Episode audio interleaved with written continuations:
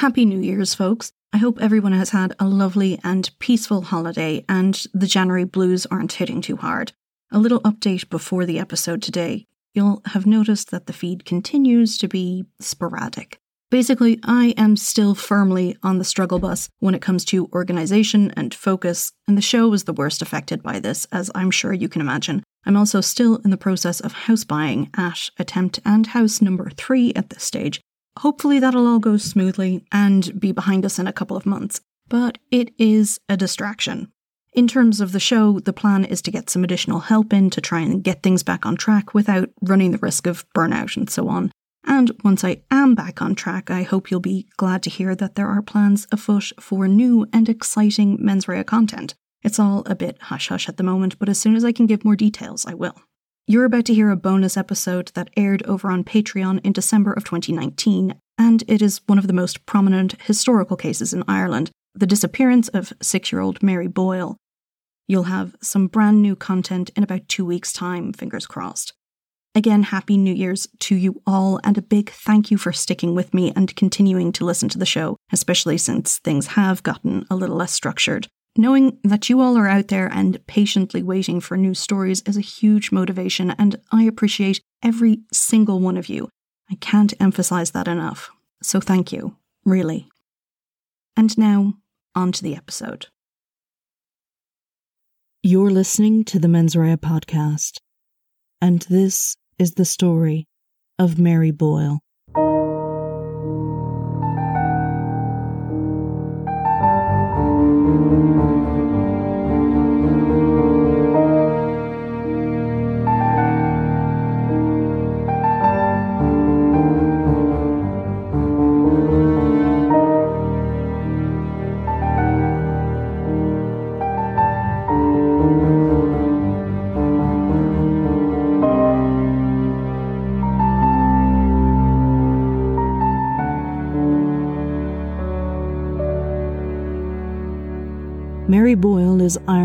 Longest missing person and child. She disappeared from her grandparents' cottage in remote Donegal in 1977, never to be seen again. Some have referred to the case as Ireland's Madeleine McCann, and the case, along with its 40 year long investigation and the press coverage, does begin to approach the levels of controversy stirred by its British counterpart with only one arrest in four decades, allegations of political interference and police misconduct, and the involvement of divisive figures in the media, the disappearance of Mary Boyle has continued to baffle the Irish public. Anne Gallagher met Charlie Boyle when they were both living and working in Birmingham in the UK, though they were both originally from County Donegal. Anne was from Ballyshannon in the southern part of the county, and Charlie had come from Owey Island just off the northwest coast. They married in 1967. Their eldest child, a son called Patrick, was born two years later, and twin girls, Mary and Anne, arrived the following year on the 14th of June 1970. Though their lives together and their family had been established and developed in Birmingham, Charlie and Anne decided to move back home. Charlie had missed it, and though Anne had wanted to make a move to America, they ended up back in their home place of County Donegal. First, they headed back to the island where Charlie worked as a fisherman among a tiny community of no more than 20 people. Then they moved to the mainland and began building a home for themselves in Burtonport. According to Barry Cummins' book Missing, Mary was a bubbly child and a bit of a chatterbox. In the spring of 1977, she and Anne were three months from their seventh birthdays and were looking forward to making their first Holy Communion together in the intervening months. Their brother Patrick was eight at that time. On the morning of St. Patrick's Day, the family piled into their car and drove along the coast south to their grandparents' home outside of Cashel the Gallagher house was isolated. There was access by a small paved lane to the cottage. The neighbour's home, the Macaulays, was only a few minutes' walk away, but from the position of the Gallagher's house on the hillside, nestled in between some tall trees, The other house wasn't visible, nor was the nearby road that led directly out to the border with Northern Ireland. There was a path between the two houses, a little laneway not suitable for cars to drive down. Staying at the house during the holiday were Anne's parents, along with her brother Jerry and his wife Eva, and their two sons. The family had come together to attend a memorial mass for one of the Gallagher boys who had died in a farming accident a few years before. The day after, on the 18th of March, the family continued to spend time together in the small cottage. The children played together and the adults chatted, and Anne Sr. helped her mother around the house. Little Mary divided her time between outside and inside.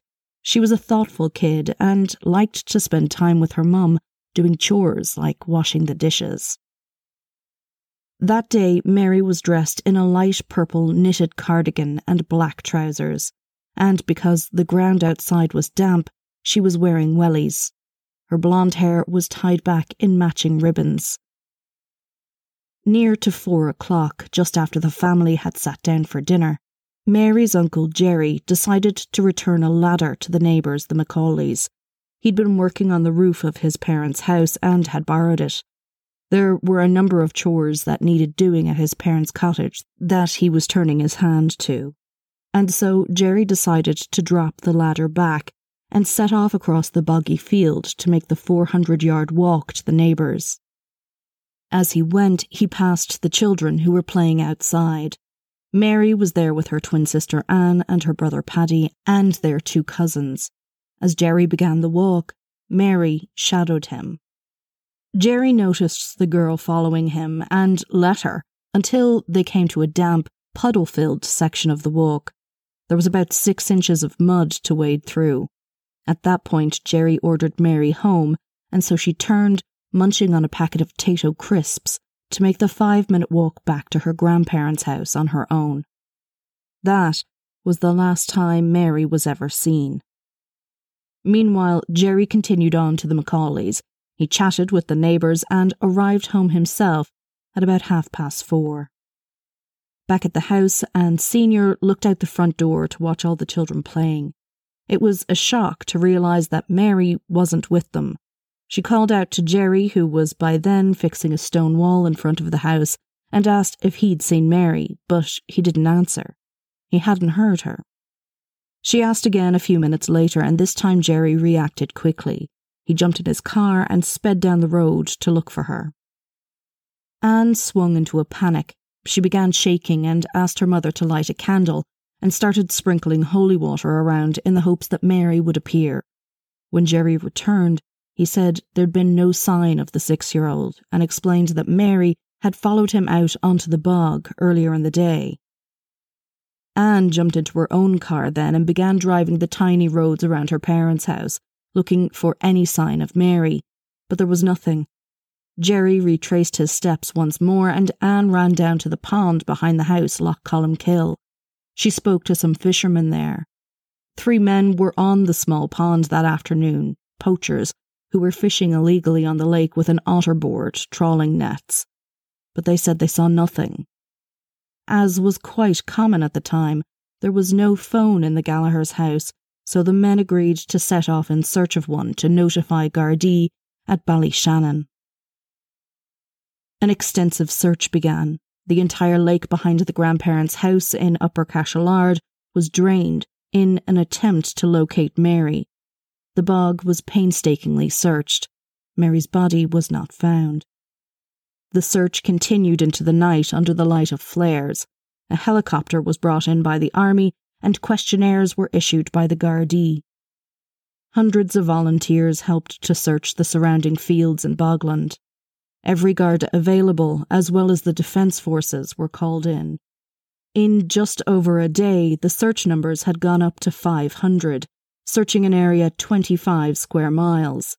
The Sub Aqua team was called in and searched the local waterways with the help of a local canoeing club the local drama festival was interrupted so that people could lend a hand looking for the little girl. Gardaí thought that perhaps if Mary hadn't made it home, that she might have turned around once more after leaving her uncle. Maybe she'd walked on past the neighbour's house and ended up on a local road. Along that roadway beyond the Macaulays, a wrapper from a packet of sweets was found, and Mary had been given half of a roll of sweets by her aunt earlier that day, but the wrapper was not preserved. Others had seen small footprints in mud near the Macaulay's house, but they were walked over in the course of the search. Anne, Mary's twin sister, was later told that these footprints were beyond the point that Jerry had walked with Mary, and this meant that perhaps the theory that Mary had turned around again and continued on might be true. According to Barry Cummins, Gardaí were so desperate to figure out what had happened to Mary that they had little Anne walk the route that her sister had taken under the pretense of running an errand. The idea was that, perhaps because the little girls were twins, Anne might do the same as Mary and point the officers in a new direction. Gardaí stood by watching as the six year old followed Garda Martin Collins across the bog and was asked to run back to her nana's to get something. She paused at one point, unable to see her grandmother's house, but she righted herself and continued on. The novel idea had come to nothing. Any visitors to the Cashelard area were tracked down, but none of them had been near the Gallagher home when Mary disappeared that day. Six local men known to the Gardaí were investigated. The men had all been accused or convicted of sexually motivated attacks, but all were ruled out. During the third day of the search for Mary, something was found, but it had nothing at all to do with the missing girl. An arms dump was uncovered as mine shafts and bog holes were examined. It was, after all, the 1970s near to the border with Northern Ireland. The search was called off after four days of fruitlessly scouring the mountainside and forest near to Mary's grandparents' home. In 1978, the Irish Times reported that a girl in England was sighted and described as matching Mary's appearance. This report also mentioned the similarities between Mary's case and that of Genette Tate, which had occurred only two weeks before the possible sighting. Of course, this girl was not, in fact, Mary. It seemed from that point that the disappearance of Mary Boyle went forgotten. Her name might be mentioned when other children went missing, but invariably she was referred to as an unsolved mystery. Although Gardaí considered the case still open, as time passed, there was little hope that Mary Boyle would be found. Her family, however, never stopped hoping that Mary would be located, and much of the continued investigation throughout the 90s was down to their insistence that searches take place. Charlie and Anne Sr just wanted to know what had happened to their little girl and give her remains a proper Christian burial. In November of 1994, Gardaí, with the assistance of the National Center for Missing and Exploited Children in the US, released a computerized age progression of Mary, showing what she might look like 17 years after her disappearance. In October of 1995, the Garda Sub Aqua team revisited the site at the Gallagher's cottage and searched the lake at Carricknahorna. This lake had not been searched in the initial investigation. Around the same time, Gardaí got two anonymous calls from people purporting to know where Mary was buried, but nothing came of these investigations. In September of 1996, a large scale search of a boggy area half a mile from the Gallagher home was also conducted. Heavy machinery was brought in to dig trenches in order to drain the sodden field to facilitate the search. Family wishes had prompted the search, which was hampered by heavy rain, and again, nothing was found. In October of 2003, Gardaí met with police from Devon and Cornwall and the PSNI at the time, both of those police forces were investigating possible links with Robert Black and unsolved disappearances in their jurisdictions, Genette Tate and Jennifer Cardy.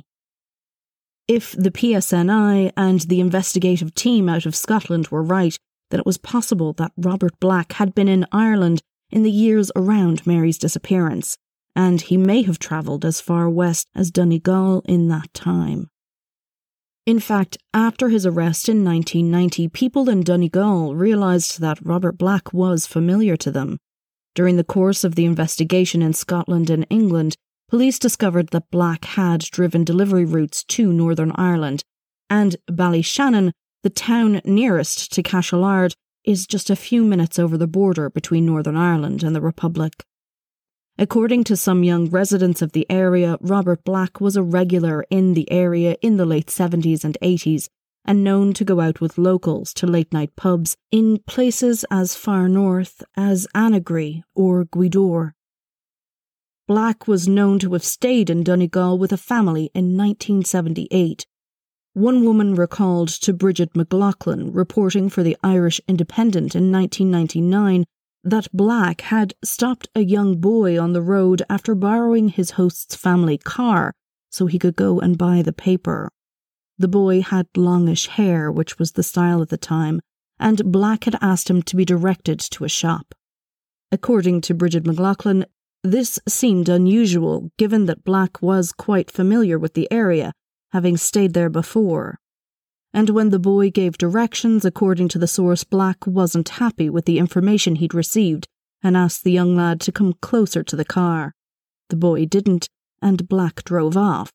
He made a loop around the town of Annagry and returned to the house without his paper.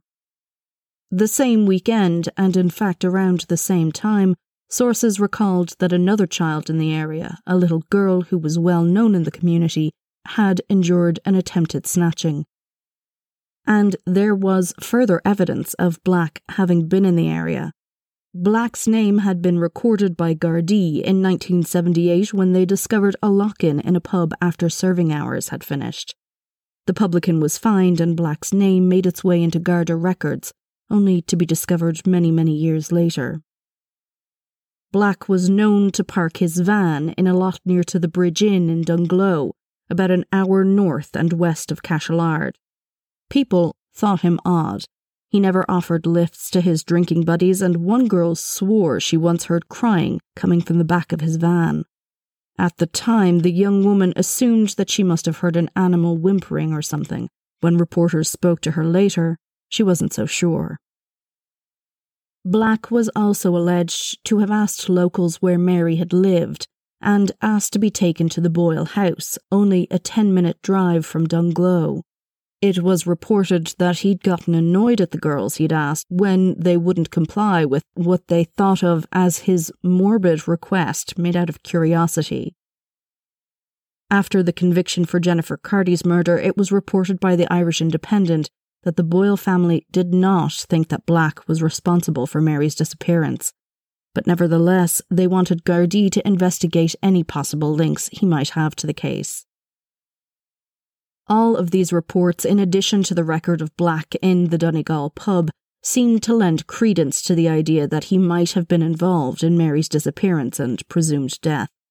Later, though, as his work records and receipts were gone through more thoroughly, it was realised that, although the bonus that Black had been paid the week Mary'd gone missing might reflect a trip to Northern Ireland, it could also be for two trips to the north, to Scotland. And on top of that, his petrol receipts put him heading in that direction too. Black died in January of 2016, having admitted no crimes at all, beyond the abduction of the little girl in Stow, never mind crimes he had simply been linked with, such as Genette Tate and Mary Boyle. However, the investigation into Mary Boyle's disappearance had continued beyond the links with him. On January 9th, 2011, a dig took place in the bog 300 metres from where Mary was last seen. It had been decided to carry out the search by the Boyle family on the back of information that they had gotten from a Danish psychic hired by Margo O'Donnell, a cousin and friend of the family, and sister to the famous Daniel. Psychic Jan Stearns had visited the bogland near to the old family home three times before determining where the search should be. Family searched the area with the help of the Gardaí, and items were taken away for examination. Two large holes were excavated, but the search was called off after two days.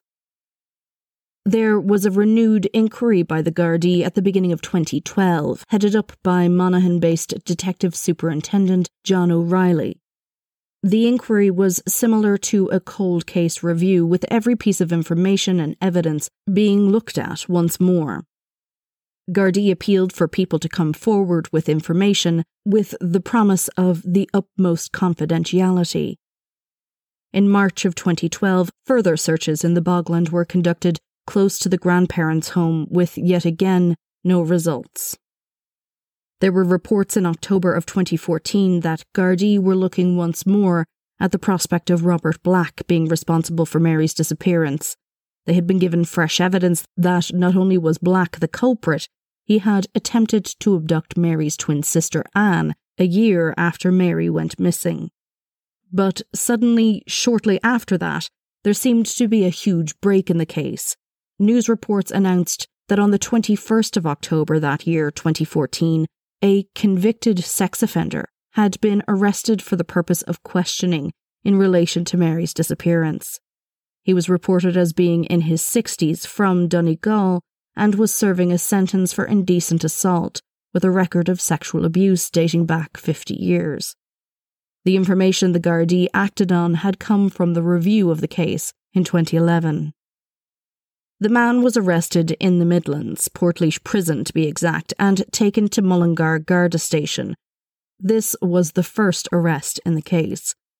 Gardaí gave a press conference in the lashings of rain outside the Garda station and appealed for the public to come forward with any information relevant to the inquiry. Anne Boyle, Mary's mother, revealed to the Irish Independent that she knew the man who was being questioned. Anne said the man was a few years younger than her, but she knew him growing up. In 2015, it was revealed that the man who had been arrested and questioned was 64 year old Brian McMahon. He had grown up in a foster home in South Donegal and told the Sligo champion that though he knew Anne Sr. to see and had spoken to her, he'd never seen Mary in his life. He said he had absolutely nothing to do with the disappearance. After his time in Donegal and a stint in the army, McMahon went on to move south to Sligo, where he ran an arcade in the centre of town in the 80s. McMahon told the press that the people of Sligo were supportive of him, though, despite his conviction and imprisonment. At the time of his questioning, Brian McMahon had been serving an 18 month sentence, having been jailed over a number of offences against boys in Donegal. At his trial, he had faced 35 charges of indecent assault occurring between the years of 1966 and 1974. He had been convicted of 31 of those charges. The incidents described to the court had involved two brothers, the eldest of whom was 10 when the abuse had started. At the time of the offences, McMahon was 16 years old. However, Conor Lally from the Irish Times reported that McMahon's victims were both young boys and girls. McMahon thought that he had been identified by Gardaí as a potential suspect after RTE aired a documentary on the case, and a viewer called to say that they recalled McMahon pointing out the Boyle house on a visit back to Donegal long after the disappearance. He said he was quiet and a bit reclusive, and that this had made him an easy target. After the period for questioning was over, McMahon was released and returned to the Midlands prison without charge. Gardaí said upon release, quote, pending further investigations, a file will be sent to the Director of Public Prosecutions, end quote. But whether the file was sent or not, those charges never materialised. Frustration was growing within Mary's family. Her twin sister, by that stage grown and married, and now going by Anne Doherty, looked for political help to solve Mary's case. She met with TDs, Irish politicians, in Leinster House, the Irish Parliament, in October of 2015. Anne made it clear that she didn't think McMahon was responsible, nor did she believe that Robert Black was involved in her sister's abduction. Anne Doherty told the political representatives that she believes she knows who killed her sister and that there was a political and police cover up at the time to pervert the course of justice. She and her cousin Margo O'Donnell gave statements to police at the city centre Pearse Street Garda station in the hope that it would kick-start a further reinvestigation. Around the same time, Maeve Sheehan reported in the Sunday Independent that Detective Sergeant Aidan Murray, who worked Mary's case back in 1977, had spoken to one person that he later said he believed should have been brought in for questioning. The then retired detective sergeant recalled that he had heard later at a Garda conference that a politician had attempted to intervene in the investigation. He said that a local politician had quote unquote put in a call on behalf of the person that Murray had spoken to. But there was never any evidence of this. Murray also went on to state that he believed that there was, quote, no way that serial child killer Robert Black had been in the remote area that Mary had disappeared from.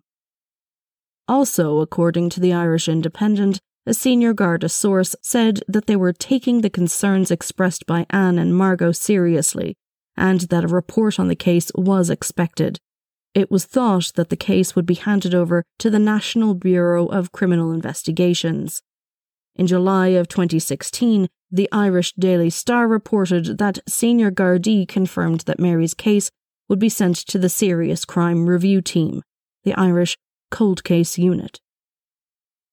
2016 would be a year that Mary Boyle's case garnered a lot of attention. The disappearance had never really dropped out of the media, but certainly in that year, Mary Boyle was brought back to the public's consciousness. Not only had the cold case review begun, a documentary was released about how Mary had gone missing. It would prove to be controversial. The documentary called Mary Boyle The Untold Story was released in July of 2016 by controversial journalist Gemma O'Doherty. In the Irish Times, Kitty Holland described O'Doherty as a quote, rogue reporter who was made redundant by the Irish Independent after she broke news that Gardaí had wiped penalty points from driving licenses of a number of prominent individuals. O'Doherty had then doorstepped the Garda commissioner and was forced to leave the paper. She took a case for defamation and got an unreserved apology from The Independent and its editor Stephen Rae. She is now best known as an obscure far right political pundit. Of particular interests from her film itself were parts of the interviews with Gardaí, who had worked the original case. Martin Collins, a retired Garda sergeant, made claims in the film that a politician rang Gardaí during the initial investigation and asked that members of a named family not be looked at or spoken to about the disappearance. Again, retired Garda Aidan Murray also said in the documentary that he'd felt he'd been close to getting a confession from an individual, but alleged he'd been asked by senior Gardaí to ease off the pressure. Both Anne, Mary's sister, and their cousin Margo appeared in the film, and as a whole, the project alleged a miscarriage of justice and that political pressure had protected the man that had kidnapped and killed Mary. Anne believes that Mary was being sexually abused and was killed to cover it up. She said in the documentary that Mary was a feisty, chatty girl, and that if she'd been interfered with, there was no way that Mary wouldn't tell. Within weeks of the documentary's release, however, both former Gardaí who had been interviewed by O'Doherty went on record to say that there had been no interference or pressure applied to them during the course of the investigation. Aidan Murray said that his interviews had been presented in a selective and misleading manner, and Martin Collins stoutly denied that there had been any political interference in the investigation. Collins reiterated that he had never received a phone call during the investigation telling him to avoid speaking to a named family, and that what he'd told the documentary producers was that he had heard a rumour about it months later at a Garda conference. Collins told the Irish Times, quote, It was common knowledge about this phone call, but it was treated with the utmost negativity and it had nothing whatsoever to do with the investigation. Murray told the Irish Times that he had been asked to ease up on his questioning of a particular suspect because of a history of mental health problems in the extended family, and it was thought that if this man was pushed too far, he might make an attempt to take his own life. During the interview, the suspect became very upset when Murray suggested that Mary was dead. Later, Murray told the Irish Times, quote, If there's a cover up, it's not within the Gardaí. Everybody felt that they, that is the local people, closed ranks on us. Somebody up there knows more than they are saying. End quote. Gemma O'Doherty wouldn't respond to the Irish Times when they contacted her, but she did tell a regional radio station, Ocean FM, that she stood by her finished product and implied that the retired Gardaí were now changing their tune in the face of backlash. That backlash came primarily from politicians local to the constituency that Mary Boyle had lived in and disappeared from. According to Paddy Clancy, writing in the Irish Times in July 2016, Fianna Fáil TD Pat the Cope Gallagher, who had been involved in politics in the area since 1979, issued a statement saying that he wasn't involved in the Mary Boyle investigation in any way. Another politician, a local councillor in Donegal called Sean McEniff, also made a statement denying that he had contacted Gardaí as described in the video. He had been involved in local politics for over 50 years and felt he needed to speak out because the implication seemed clear to local people that he had somehow been involved in interfering with the Mary Boyle case. His statement said in part, quote, Mr. McEniff is satisfied that the two former Gardaí interviewed as part of the video have recently clarified that at the time of the disappearance or in the investigation that followed, neither were aware of any such alleged phone call and that there was no impediment from their superiors in the investigation as a result. End quote. McEniff called the statements made in the documentary defamatory and said he was prepared to take steps to protect his right to his good name.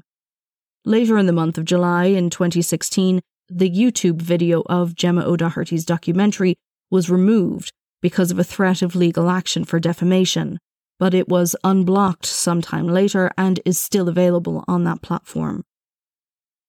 Further information that had not been previously reported also made its way into the press at this time.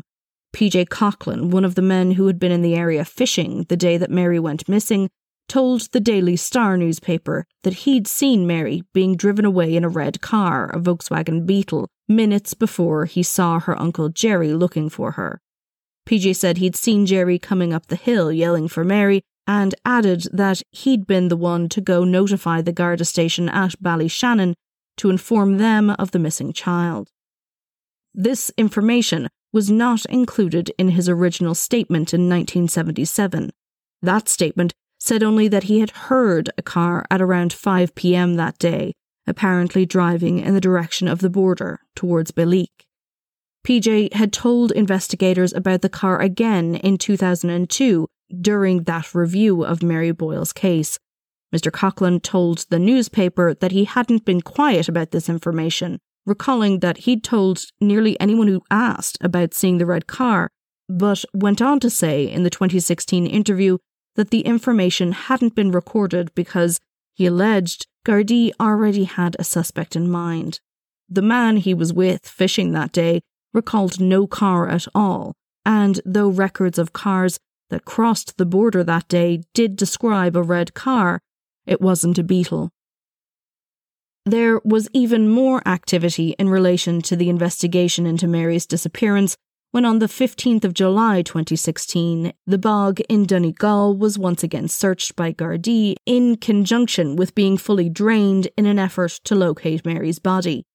Gardaí issued a statement about the excavations in the context of the renewed investigation. It read in part, quote, The primary purpose of a review is to assist senior investigation officers who are investigating a serious crime by identifying new and potential investigative opportunities. Members of the SCRT are trained in homicide investigation and in the reviewing of unsolved homicides. The dig had been undertaken at the request of the family, with Gardaí noting that the area had been examined before. a forensic anthropologist was on site to assist with the examination. Nothing was found. The day after the dig, a public demonstration called March for Mary was held in Ballyshannon to remember the missing little girl and to call for action.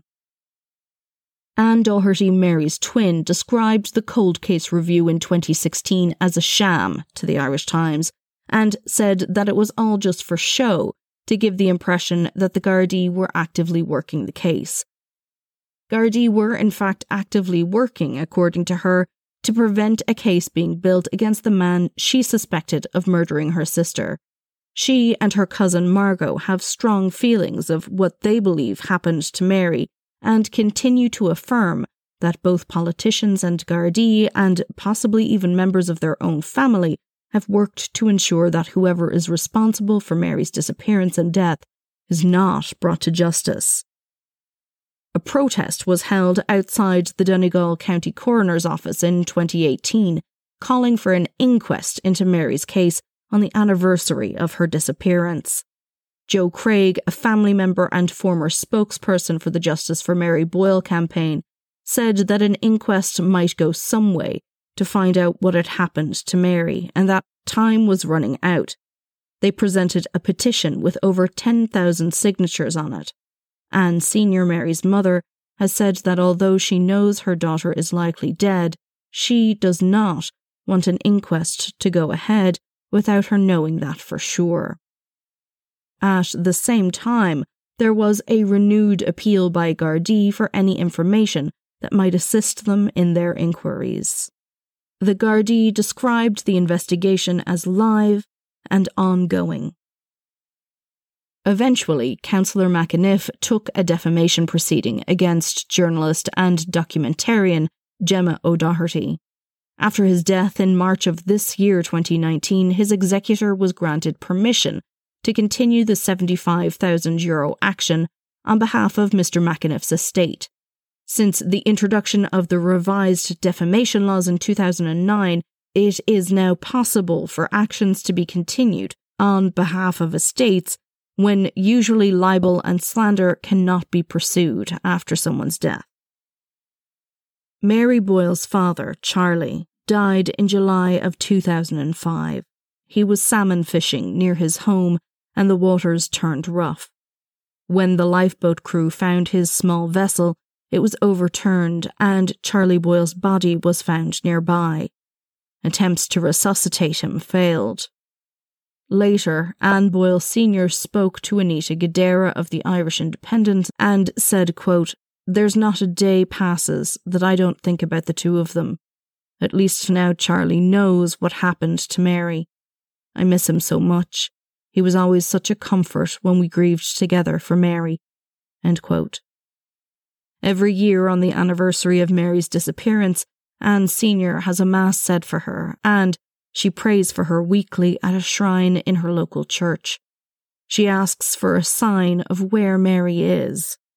A grotto with a statuette of an angel in it has been erected in Mary's memory in Kincasslagh, County Donegal, near to her family home. Thank you for listening to Mens Rea, a true crime podcast. You can find us on Facebook, Twitter, and Instagram at Mens Pod, or you can send an email to mensreapod at gmail.com. This podcast is made possible in part from generous donations by supporters on Patreon. Special thanks this week goes to Lauren Jett, Aidan Hartnett, Steve Wills, Brendan Duffin, Mairead Kavanagh, Karen McLeod, Ashling Naughton, Jennifer Wilson, Brent Eldridge, Gabby, Grace H., James Gannon, Eva Murphy, Anne Marie Burke, and Keely Byrne. Head on over to patreon.com forward slash mensreapod if you'd also like to support the show. Our theme music is Quinn Song The Dance Begins by Kevin MacLeod, and additional music is by Juanita Meisel and Kevin MacLeod. This podcast was researched, written, and produced by me, your host, Sinead. All sources for today's episode can be found in the show notes or on our website, www.mensreapod.com. And so, till next time, don't do anything I wouldn't do.